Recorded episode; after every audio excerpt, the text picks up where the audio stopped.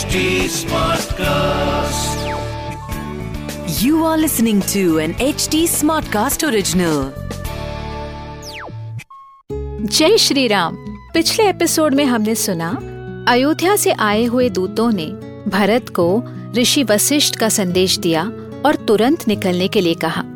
भरत ने भी बिना समय व्यर्थ किए अपने नाना अश्वपति और मामा युधाजित से विदा ली। फिर दूत और भरत अपनी हजारों जानवरों की धरोहर लेकर अयोध्या के लिए चल पड़े। भरत अयोध्या पहुँचे और देखते ही उन्हें अपनी मातृभूमि के बदले आसार नजर आए। सब कुछ सुनसान था। भरत का दिल कांप उठा। ये सारे संकेत, ये सारे साइंस किसी के मृत्यु के बारे में बताते हैं। नमस्कार, मैं हूँ कविता पौडवाल और रामायण आज के लिए के इस पॉडकास्ट में मैं आपका स्वागत करती हूँ।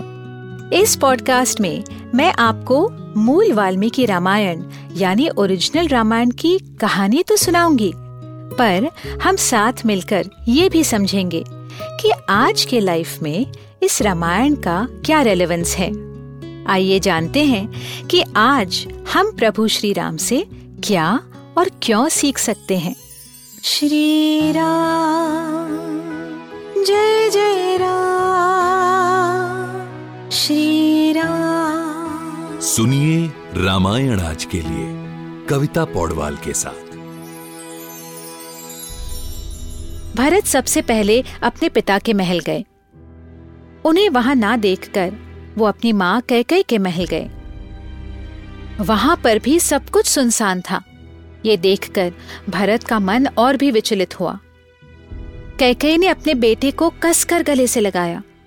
कैसे हो बेटा, तुम्हारे नाना और मामा कैसे हैं, तुम्हारा सफर कैसा रहा? भरत बोले, माँ 7 दिन सफर करके पहुंचा हूँ। मेरे साथ की सेना और पशु थक गए, वो अभी पहुंचे भी नहीं हैं। मैं पहले चला आया। मेरा मन घबरा रहा है माँ, क्या कोई अनहोनी हुई है? आपका कमरा बेरंग दिख रहा है, यहाँ पिताजी की आहट भी नहीं। वो यहाँ हमेशा रहते थे, मुझे देखकर मुझे प्यार करते थे। वो कहाँ है माँ? कैकेयी ने शांत लेकिन कठोर शब्दों में कहा, बेटा हम सभी का अंत होना है, तुम्हारे पूजनीय पिता का भी अंत हो गया है। ये सुनकर भरत के होश ही उड़ गए। भरत बहुत सुंदर और बलवान थे। रघुकुल के वंश की खूबसूरती उनके चेहरे पर साफ दिखती थी, लेकिन ग्रहण लगे हुए चंद्र की तरह उनका चेहरा हो गया, जैसे कोई हाथी जाल में फंसकर तड़प रहा हो। कैकेयी ने भरत की शक्ल देखकर भरत से कहा, तुम्हें यह विलाप शोभा नहीं देता, तुम ज्ञानी हो, बुद्धिमान हो। भरत ने कहा, माँ मैंने सोचा कि पिताजी मेरे बड़े भाई राम का राज्याभिषेक करेंगे, मैं तो इसीलिए भागा भागा चला आया। क्या हुआ पिताजी को? क्या उन्हें कोई बीमारी थी? मैं अभागा उनकी चिता को आग भी नहीं दे सका।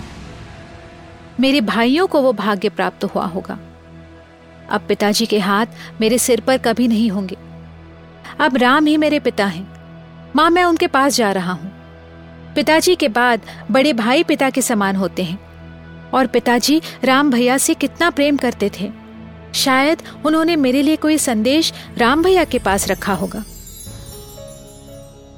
कैकेयी कठोर शब्दों में बोली, तुम्हारे महान पिता उनके चहीते राम, सीता और लक्ष्मण का नाम लेते हुए चले गए।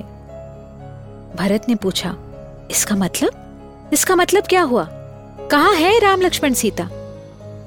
कैकेयी ने धीरे धीरे सारी कहानी भरत को सुनाई।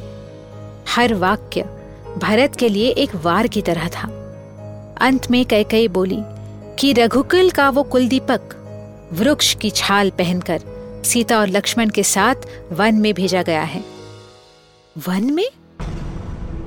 क्या उनसे कोई अपराध हुआ था? क्या उन्होंने किसी संत पुरुष ब्राह्मण की जमीन छीनी? क्या किसी की बेवजह हत्या की? राम ऐसा नहीं कर सकते, ना ही किसी परस्त्री पर नजर डालेंगे। तो फिर उन्हें किस बात का दंड मिला है माँ? कैकेयी अपने किए पर इतराते हुए बताते गई। ऐसा कुछ नहीं हुआ भरत, तुम्हारे पिता राम को राजा बनाना चाहते थे। मैंने उनसे वर मांगा कि वो राम को वनवास भेजे और तुम्हें राजा बनाए। तुम्हारे पिता सत्यप्रेमी थे, इसीलिए उन्होंने मुझे दिए हुए वर को निभाया और राम को वनवास भेज दिया। उसी के जाने के दुख से वो परलोक सिधार गए। मैंने ये सब तुम्हारे लिए किया है भरत, इसलिए अब शोक त्याग दो और अपना सिंहासन संभालो। अपने पिता के अंतिम संस्कार करो और अयोध्या का भार अपने कंधों पर लो। महत्वाकांक्षा या एम्बिशन को आज की दुनिया में सही माना जाता है। दूसरों को होने वाली परेशानी के बारे में सोचना is a sign of weakness, और शायद कुछ ऐसे ही थी कैकेयी की सोच। मेरे पुत्र का भला हो जाए, फिर जो कीमत चुकानी पड़े वो तो चुकानी पड़ेगी। शायद इसीलिए रामायण को हम दोबारा दोबारा सुनते हैं, मंदिरों में, कहानियों में। ये हमें याद दिलाता है कि केवल अपनी एम्बिशन के बारे में सोचने वाले का विनाश होता है और साथ ही समाज का भी। आगे की कहानी सुनने के लिए हमसे जुड़े रहिए रामायण आज के लिए के पॉडकास्ट में, जहां हम श्री वाल्मीकि रामायण जी के साथ सफर करते रहेंगे। इस पॉडकास्ट को लिखा, नरेट और रिसर्च किया हुआ है मैंने, यानी कविता पौडवाल ने। इसका ट्रांसलेशन किया है श्रीमती प्रतिमा माणिक ने। प्रोड्यूस किया है दीप्ति आहुजा ने और एडिटिंग और म्यूजिक दिया है सौरभ भोंजाल ने।